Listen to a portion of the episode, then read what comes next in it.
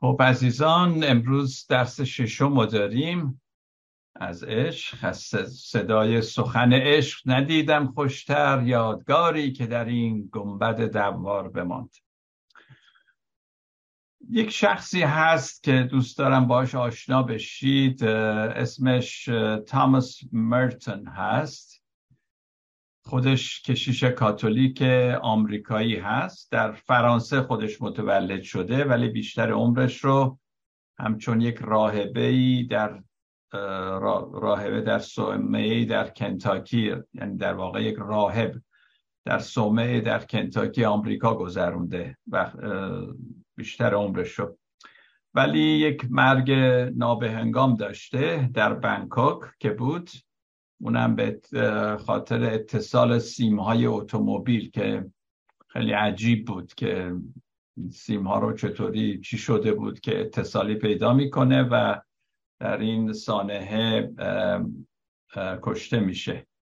مرتون از کاتولیک های صاحب نام آمریکایی قرن بیستمه و کتاباش تفکرش اندیشش واقعا پرارزشه زندگی او مانند زندگی همه ما معجونی از رویدادهای عجیب و غریبه.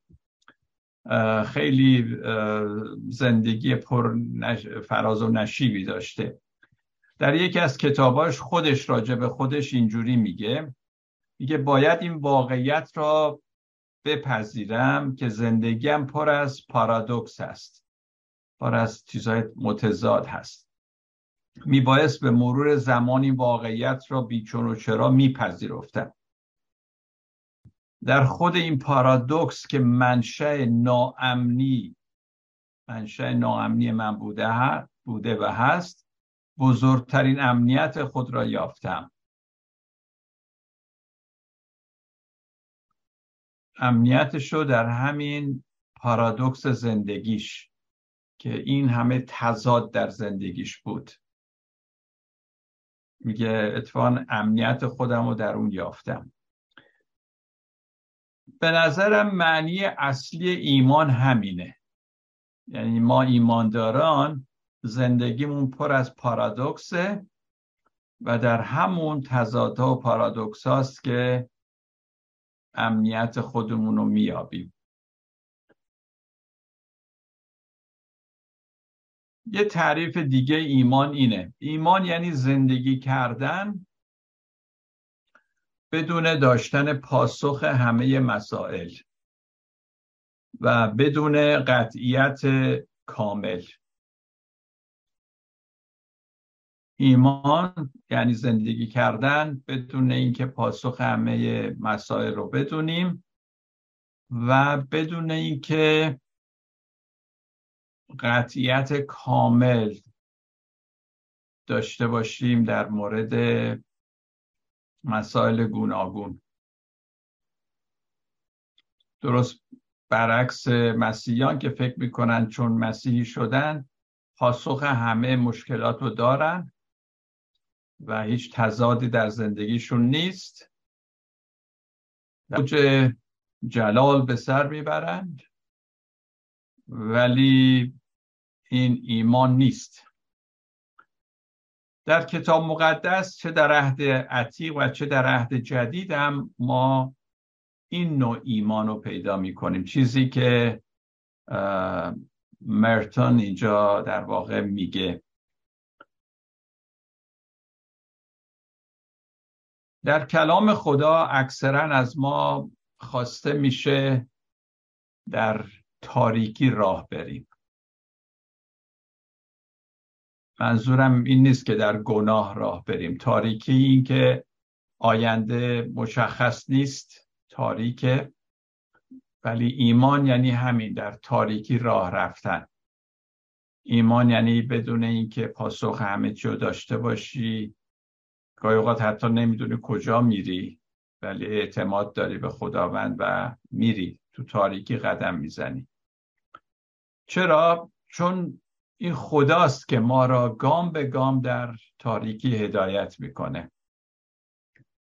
بدون اینکه حتی بفهمیم این پامو بلند کردم را کجا باید بذارم خدا ما رو هدایت می‌کنه. گام بعدی معمولا برای فکر ما غیر قابل قبوله یا غیر قابل پیش بینیه و غیر قابل کنترل. و ایمان یعنی همین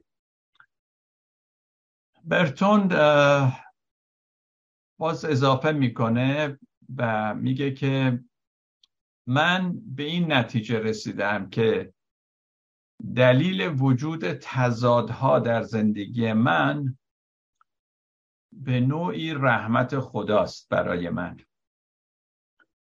زیرا شخصی چنین پریشان به خودش میگه.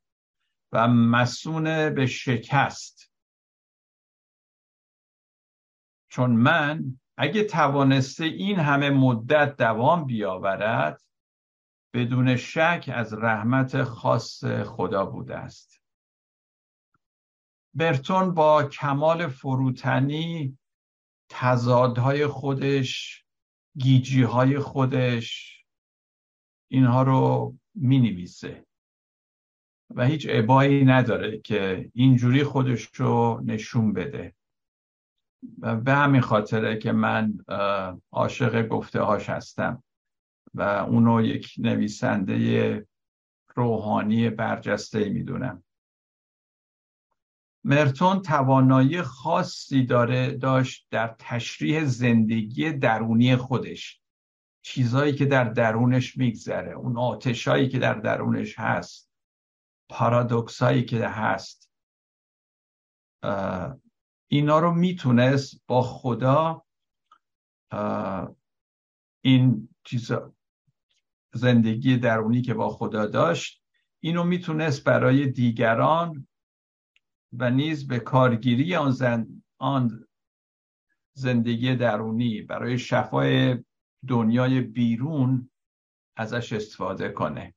یعنی به طرز عجیبی خودمون رو به کار می‌برد که باعث شفای مردم بشه شفای روحی روانی. چون که خودش از این تلاطم ها میگذشت.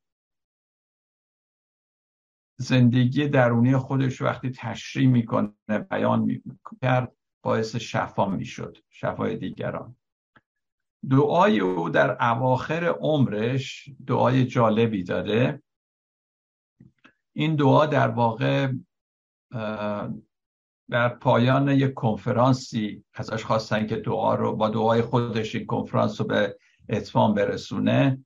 و این کنفرانس گفتگوی بود میان کلیسای کلیسای شرق و غرب. یک کنفرانس بزرگی بود. در آخر این دعا رو کرد تامس مرتون. خدایا ما با تو یکی هستیم. برای همه این ایمانداران از شرق و غرب داره دعا می‌کنه.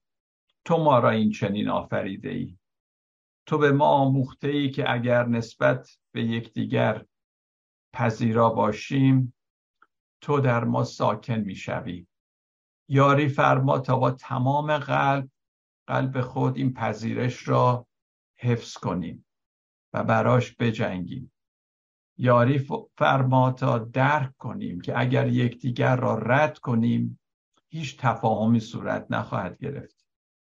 خدایا هرگاه با تمام وجود و به طور کامل یکدیگر را بپذیریم در واقع تو را پذیرفته ایم تو را سپاس گفته ایم تو را تمجید کرده ایم و تو را با تمام وجودمان محبت نموده ایم چرا که وجود ما در وجود توست. روح ما در روح تو معوا دارد. و حال که هر یک به راه خود می رویم ما را سرشار از عشق ساز. ما را با ریسمان عشق به هم ببند و ما را در یک روح که حضورت را در دنیا ممکن می سازد و تو را شاهد واقعیت نهایی که عشق است میگرداند متحد ساز. عشق غالب است. عشق پیروز است. آمین. چه دعای اتحاد قشنگی در عشق.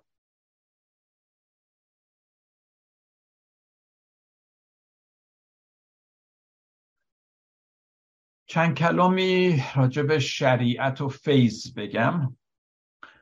رساله رومیان و رساله غلاطیان. در اینجا ما فیض رو می‌بینیم. شاید از هر رساله دیگه بیشتر. در این دو رساله است که پولس از فیض صحبت می‌کنه. و در عین حال از محدودیت های جدی اخلاقیات و دین. دین به عنوان اخلاقیات شریعت. که دین و این شریعت و اخلاقیات در واقع نمی‌تونه ما را هدایت کنه به سمت خدا و اینا مانع میشه. فیضه که ما را به خدا میرسونه. و پولس اونقدر در این گفته جلو میره و دور برمیداره که در باب سه آیه سینزده میگه که میگه شریعت اصلا شریعت و لعنت مینامه. یعنی در تا اون حد به خاطر اینکه نشون بده که شریعت احکام دینی احکام اخلاقی به خودی خود نمی‌تونن ما رو به خدا برسونن. جای تعجب نداره که شریعتگران اونایی که شریعتگر بودن او رو آنارشیست اخلاقی می‌دونستن. گفتم پولس ضد اخلاقه. پولس داره به بدآموزی می‌کنه. همونجور که راجب سقرات و دیگران گفتن. جوانان از را به در می‌کنه. ولی به نظر می‌رسه مسیحیت هم توجه چندانی یعنی مسیحیت منظورم کلیسا و اینا تا حالا مثل اینکه باز توجه نمی‌کنن که پولس واقعا چی داشت می‌گفت. این گفتار انقلابی پولس و همینطور گفتار انقلابی عیسی که خود عیسی شیش بار در مرتا میگه که اما من به شما می‌گویم.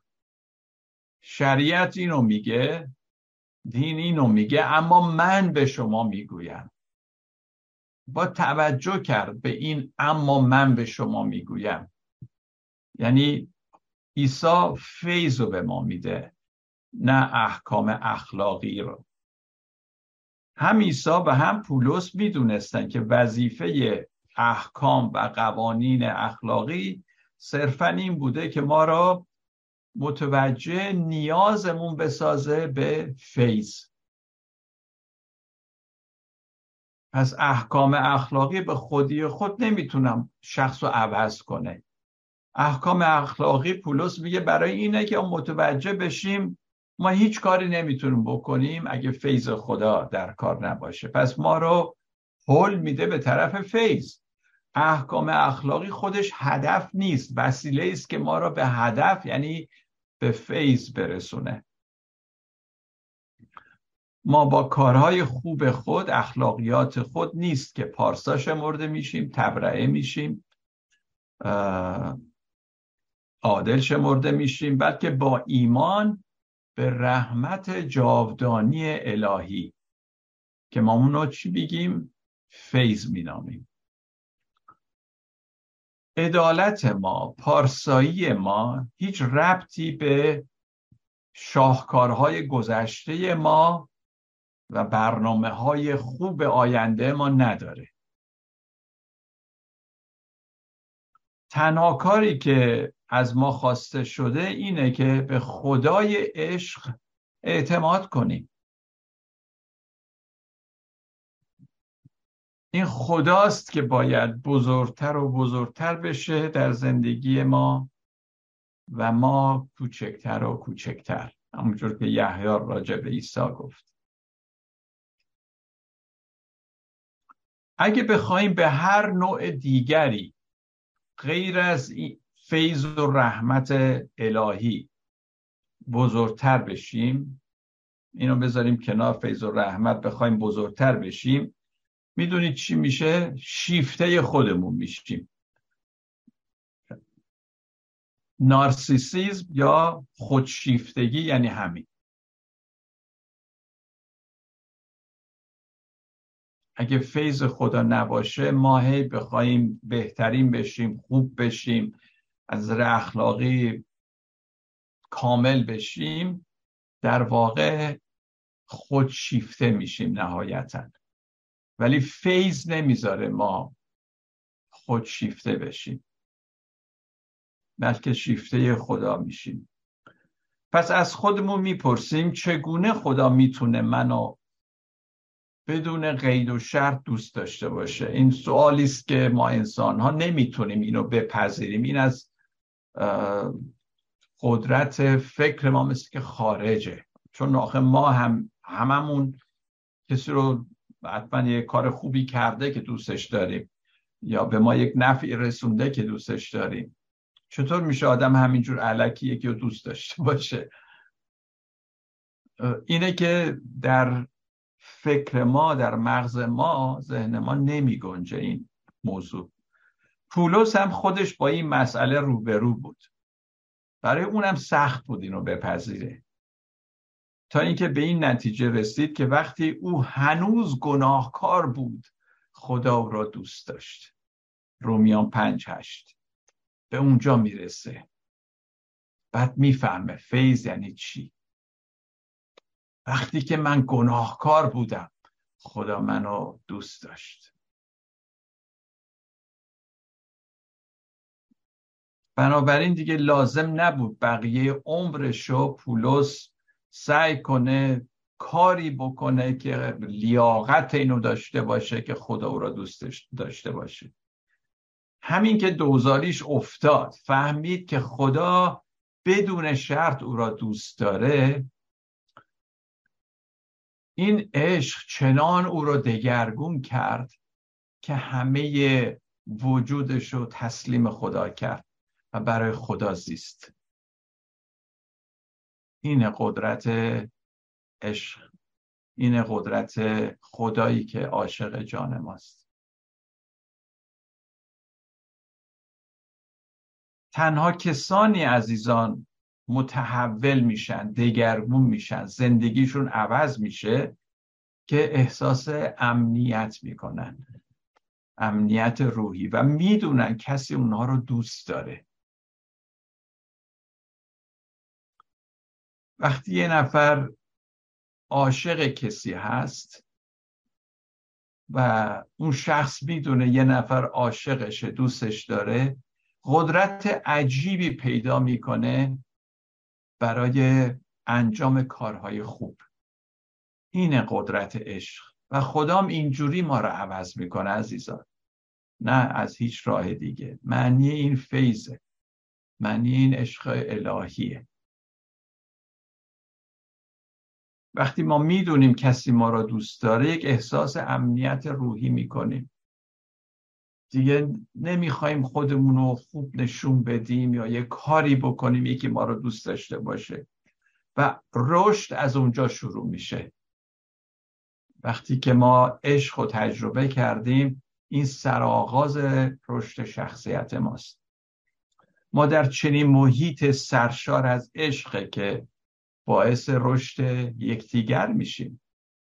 هم رشد خودمون هم دیگری که باهاش در ارتباطیم. چنین عشقی برتر از عشق رمانتیکه. هرچند عشق رمانتیک هم از همین عشق ناشی میشه ولی این عشق حتی از عشق رمانتیک بین زن و شوهر و اینها بالاتره. چنین عشقی قدرت داره شخص را واقعا متحول بکنه دگرگون بکنه. پولس عاشق خدایی بود که او را بدون هیچ قید و شرطی دوست داشت.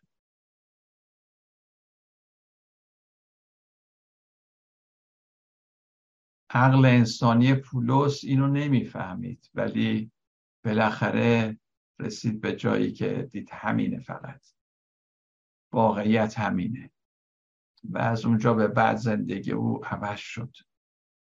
پولس در بقیه عمرش با نهایت شادی تمام جلال و امتیاز را به خدا می‌داد. با کمال فروتنی همه جلال هر چی بود می‌گفت از خداست مال خداست. مال خدایی که عاشق جان منه. چنین عشقی انسانی کاملا متفاوت میآفرینه. انسانی که کاملا آزاده. همونطور که پولس در رومیان پنج پونزده میگه اما عطا می‌تونیم بگیم فیض عطا همانند نافرمانی نیست. زیرا اگر به واسطه نافرمانی یک انسان بسیاری مردند. چقدر بیشتر فیض خدا و عطایی که به واسطه فیض یک انسان یعنی عیسی مسیح فراهم آمد به فراوانی شامل حال بسیاری گردید.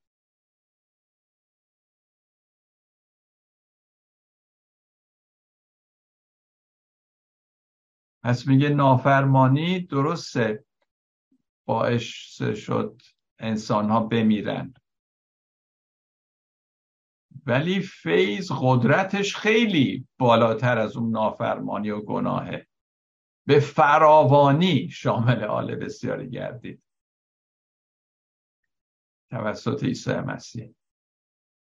ای کاش در مسیحیت به جای اینکه این همه ما از نافرمانی یک انسان یعنی گناهی که توسط آدم اومد این همه حرف می‌زنیم بیشتر از اون به فراوانی از فیض مسیح حرف بزنیم که شامل حال بسیاری شد. چرا انجیل خودمون انقدر منفی می‌کنیم وقتی که این همه مثبته؟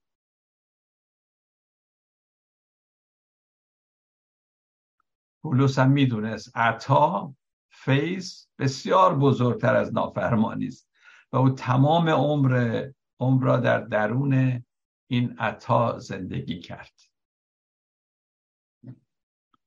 پولس هرگز برای خوشبختی خیش به سمت شریعت نرفت. اصلا شریعت و بوسید گذاشت کنار. هرگز به دین بر نگشت بلکه در فیض همچنان ادامه داد. پولس در دینی که بر خدمت نفس بود و نفس را پرورش می‌داد و نفس اماره را بزرگ می‌کرد و به دیگران توجه نداشت فقط خودش می‌خواست نجات بیابه خودش می‌خواست به آسمون بره خودش می‌خواست بزرگ بشه. اونو گذاشت کنار و انقلابی بی نظیر به وجود آورد.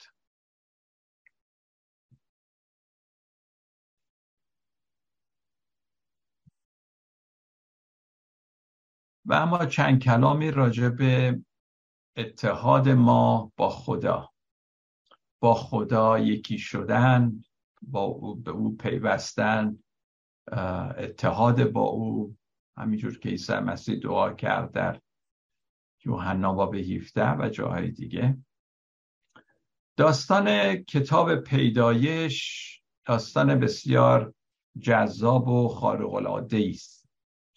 این داستان به ما میگه که ما از عشق آزاد و بی پایان سرچشمه گرفتیم. خدا ما را دوست داشت و ما را آفرید. عشق نیرویی است که همه چیز را هستی میبخشه. این داستان به ما میگه که راجع به اشخاص مختلفی صحبت می‌کنه. که این عشق الهی توسط اشخاصی که جایز الخطا هستند در سراسر کتاب مقدس اینو ما می‌بینیم. این عشق توسط همین اشخاص کشف و تجربه شده. عشق الهی اونا رو فرو گرفته دگرگونشون کرده.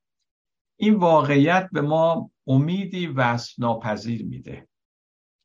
اگه اشخاص درب داغون و جایز الخطا عشق خدا اونها رو دگرگون کرده عوض کرده پس امید برای همه انسان ها هست. اما در زم چنین عشقی در زندگی همه ایمانداران به طور عمیق راه نیافته. کسانی که خودشون رو مسیحی می‌دونن وقتی صحبت میشه احساس می‌کنی که این عشق به فراوانی در وجودشون نیست عمیق نشده انگار. برای اینکه اونها چنین عشقی رو اصلا باور ندارن. اینا باز شریعتی هستند. و نمی‌تونن به این عشق اعتماد کنند. دلیل دیگر اونه که با این عشق نمیشه بازی کرد. کسانی که این عشق رو بچشن نمی‌تونن از این عشق سوء استفاده بکنن. به سود خودشون دیگران را زیر کنترل بگیرن. پس کسانی که در مسیحیت یا در هر جا مردم رو می‌خوان کنترل کنن از این عشق الهی بهره ای نبردن. به همین خاطره که باور ندارن این عشق الهی رو. نمی‌خوان تجربه کنن چون بعد مردم رو نمی‌تونن کنترل کنن. انسان اگه چیزی رو نتونه کنترل کنه چیکار می‌کنه؟ پس می‌زنه رد می‌کنه و از اون لذت نمی‌بره. به همین خاطر خیلی ها هستن که چون این عشق رو تجربه نکردن می‌خوان مردم رو کنترل بکنن و شریعتگرا هستن و باز به قوانین انسانی روی میارن. کتاب مقدس در کل توسط داستانهایی نشون میده که چگونه انسان می‌تونه با خدا یکی بشه با خدا متحد بشه پیوندی داشته باشه با خدا از عشق او برخوردار بشه. و همینجور در این داستان ها متاسفانه می‌خونیم بعضی ها هم در مقابل این عشق مقاومت می‌کنن. و وقتی مقاومت می‌کنن وضعشون وخیم میشه. نه اینکه خدا مجازاتشون می‌کنه. چون وقتی از عشق تو گریزان باشی خودت با دستای خودت گور خودتو می‌کنی در واقع. اینه که بدون عشق واقعا خدا پرستی معنی نداره. و بسیاری از مسیحیان امروزی شناخت کمی از اتحاد با خدا دارن و وقتی هم صحبت عرفان مسیحی می‌کنی وای داد و بیداد می‌کنن نه عرفان مسیحیت با عرفان هیچ کاری نداره. اینا مثل که انجیل یوحنا رو نخوندن. این انجیل عرفانی رو نخوندن.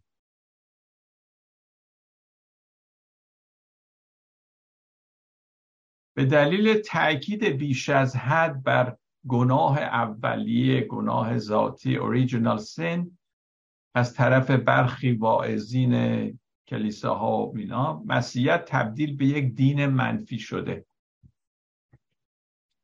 چنین شروع منفی نمی‌تونه در اشخاص تغییرات به وجود بیاره. تغییراتی که ماندگار سازنده هست. امروزه مسیحیان سعی می‌کنن با الهیات مثبت گاهی اوقات من اینو دیدم با الهیات مثبت بر این بگیم مردم شناسی منفی اینکه انسان بده. می‌خوان یه پوششی بذارن. این دوتا رو می‌خوام با هم آشتی بدم ولی نمیشه. امروز مسیحیان هستن که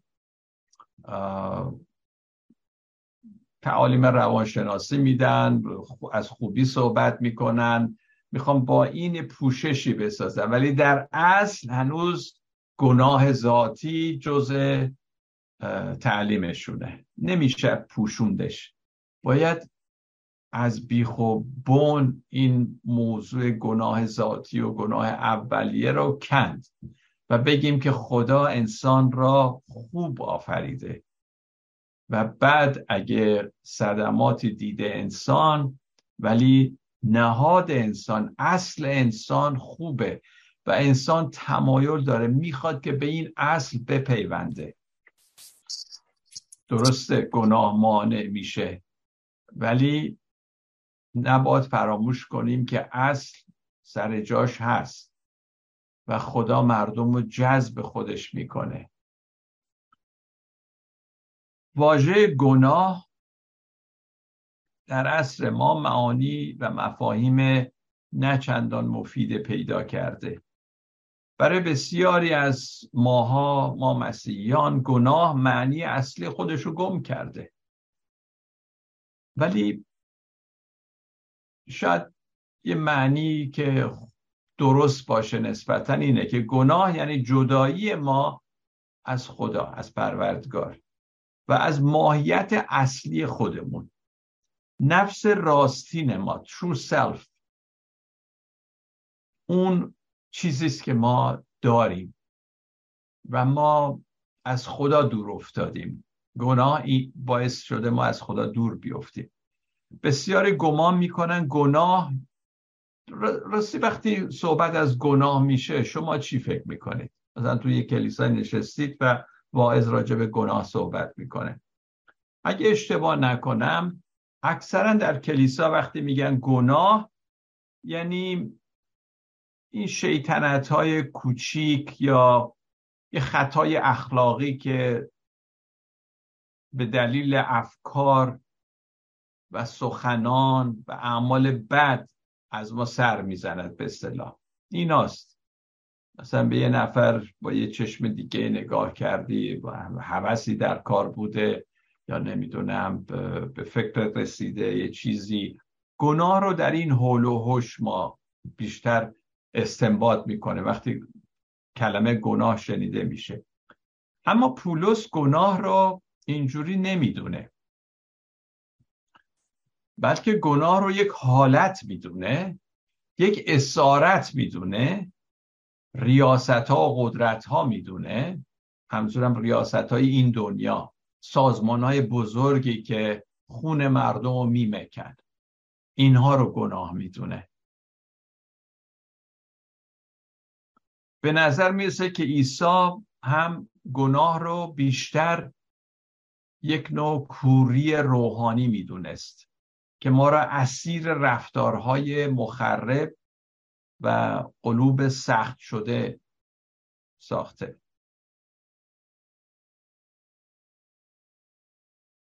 امروز اتفاقا گفتم رفتم موهامو کوتاه کنم بعد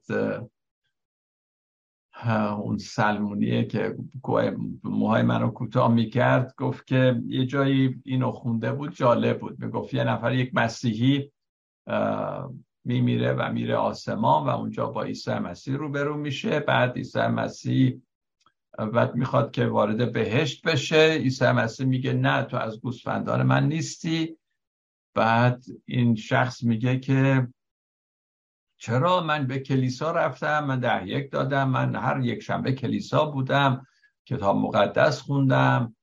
و بعد مسیح میگه ولی اون روز تو یادته یه نفر احتیاج داشت تو دیدی احتیاجش رو اما کمکش نکردی؟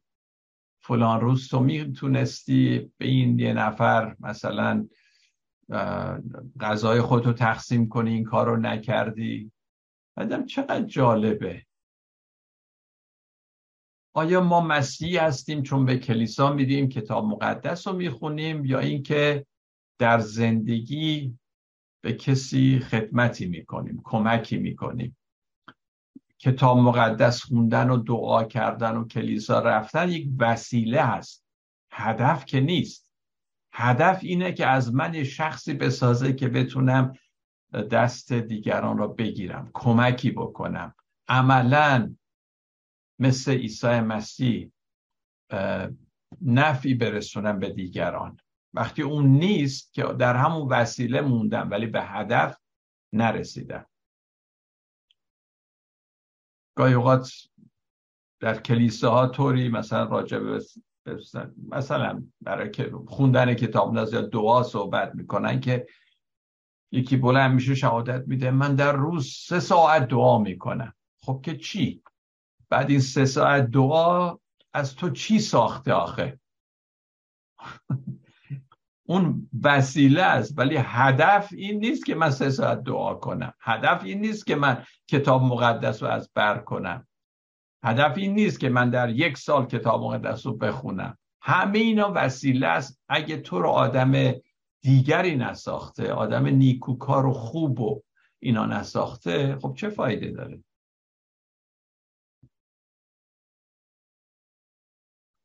عیسی به همین خاطر که دائم در حال شفای نابینایان بود. و وقتی شفا می‌داد یه دستی هم در اونجا بود. در واقع عیسی می‌خواست بگه که کما که خودش میگه لاقل در یوحنا باب نه میگه که این کوری روحانیه که من می‌خوام بهتون نشون بدم.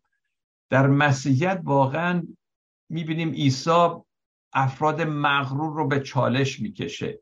کسانی که خود را از دیگران برتر می‌دونستن. و مسیحیت به یه عنوان میشه گفت یک بیداریه یک بیناییه بصیرتی هست یک آگاهی است که ما پیدا می‌کنیم.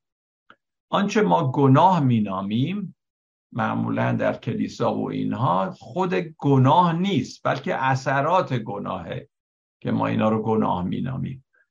یا عوارض گناهه نه, نه خود باطن منفی ما. اون باطن منفی ماست گناه نه اینکه عوارض یا اثراتی که از اون برمیخیزه. آنچه ما گناه مینامی معمولا کارهایی است که در اثر حماقت یا غفلت از ما سر می‌زنه. نه از بدخواهی و بداندیشی. گناه یعنی بدخواهی و بداندیشی. اشخاصی که از خدا دورن البته کارهای احمقانه و حتی بدخواهانه همه اینا رو مرتکب میشن. اما موضوع اینه که ما در اصل اینه که ما از خدا جدا افتادیم. بنابراین اتحاد ما به خدا پیوستن ما به خدا هست که کمک می‌کنه ما ایمانداران درست حسابی باشیم. هرچه که از اصلش جدا بشه چی میشه؟ وقتی کنده میشه یه چیزی گلی که کنده میشه از ریشه و اینها هرچه که از اصل جدا میشه یواش یواش از بین میره. و هرچه که از اصل جدا می‌کنیم در مورد انسان ته قلبمون ما میخواییم دوباره وصل بشیم به اون ریشه. وصل بشیم به اصلی که ما داشتیم. این در واقع مشکل انسانه کمبود انسانه.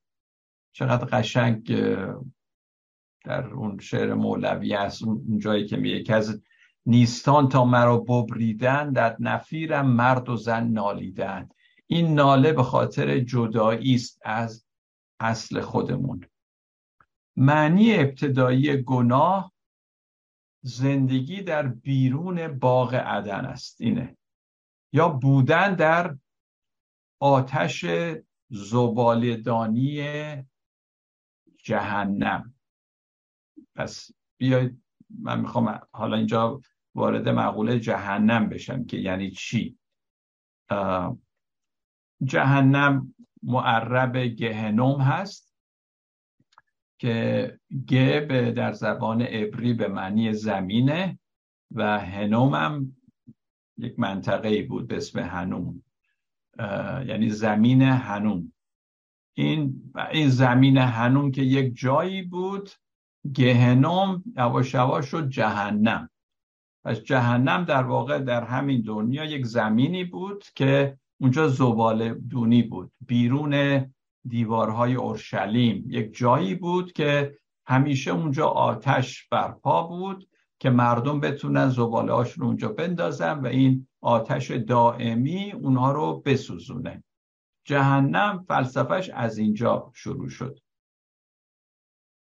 مثلا اگه نگاه کنید در اشعیا باب 66 آیه 24 میگه و آنان بیرون رفته اجساد کسانی را که بر من تقیان کردند نظاره خواهند کرد. زیرا کرم ایشان نخواهد مرد آتش ایشان خاموش نخواهد شد و نزد تمامی بشر مکروه خواهند بود. از این آیه و آیاتی مثل این یواش یواش که اصلا این ربطی به جهنمی که الان ما میگیم نداشت ولی از اینجا اون ایده عقیده جهنم به وجود اومد. کرم ایشان نخواهد مرد آتش ایشان خاموش نخواهد. بعد در مرقس می‌خونیم اگه چشمت تو را میلغزاند آن را به درار زیرا تو را بهتر آن است که با یک چشم به پادشاهی خدا راه یابی تا آنکه با دو چشم به دوزخ افکنده شوی. باز میگه چی؟ جایی که کرم آنها نمی میرد و آتش خاموشی نمیپذیرد. یعنی این اصطلاح کرم آنها نمیمیره آتش خاموشی نمیپذیره از عهد که در اون زمینی بود که زبال دانی بود میریختن این یک اصطلاحی شد که به کار میرن. حالا بعضی از اینا استنباط می‌کنن که آره در جهنم آتشی هست که همینجور میسوزونه و پدر مردم رو در میاره. در حالی که این یک اصطلاح بوده برای زبالدانی اون آتش همیشگی بود به خاطر اینکه همیشه باشه که مردم زبالشون بندازن اونجا و سوخته بشه. گناه در اصل به معنی خارج از اتحاد با خدا زندگی کردن. یه حالت جدایی از اصل خودش. مثل همینا که جدا میشن در واقع جدایی از خدا یه همچی حالتی داره که کرم اونها نمیره آتششون خاموشی نمیپذیرین اصطلاح رو میشه برای اونها به کار برد.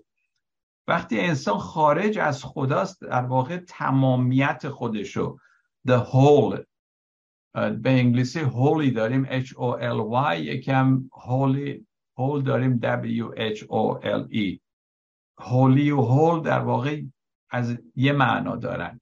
یعنی از اون تمامیت از خودش در واقع جدا شده. چون با خدا هست که این تمامیت رو می‌تونه حفظ بکنه.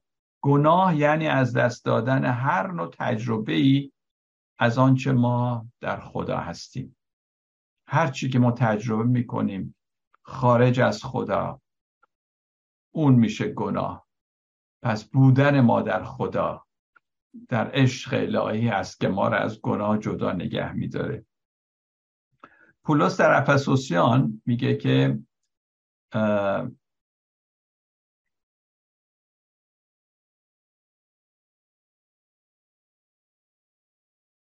ما را پیش از بنیاد عالم در او برگزید تا در حضور او در محبت مقدس و بیعیب باشیم. ما را پیش از عالم این عالم برگزید. اون موقع برگزید تا در حضور او در محبت مقدس و بی ای باشیم پس همین هول W H O L E و H O L Y جفتش اینجا هست. مقدس و بی ای کامل هول باشیم بی ای باشیم. برای اینکه با خدا متحد شویم هیچ کاری عزیزان لازم نیست بکنیم جز اینکه دوباره به او وصل بشیم. چرا که از بنیاد عالم ما را برگزیده تا با او متحد بشیم. کتاب مقدس نشون میده ما در این مورد هیچ کاری نمی‌تونیم بکنیم جز اینکه همینجور که گفتم بیدار باشیم بینا باشیم آگاه باشیم. این جالب عزیزان. ما نمی‌تونیم به اونجا برسیم. ما فقط می‌تونیم اونجا باشیم. در خدا باشیم. چیزی نیست که ما بریم بر برسیم. یعنی هست خدا حضور خدا هست باید باشی در اونجا. در خدا بودند برای برخی به دلایلی بسیار زیادی که خودشون دارن خیلی سخت به نظر می‌رسه. ولی من از کلام خدا اینو می‌فهمم که فقط اشخاص فروتنن. یعنی واقعا فروتنن که می‌تونن اینو بپذیرن و خود را تسلیمش بکنن. چرا که این کار بیشتر درباره خداست درباره ما نیست. همه این موضوع اصل کاری خداست ما نیستیم. پس وقتی فروتن هستیم خیلی راحت می‌تونیم تسلیم بشیم. با خدا یگانه بشیم راهش اینه. و هیچ شگرد دیگری هیچ کار دیگری نمی‌تونیم بکنیم که ما در اون واقعیت در اون راستی خدا با حضور او با او پیوند داشته باشیم.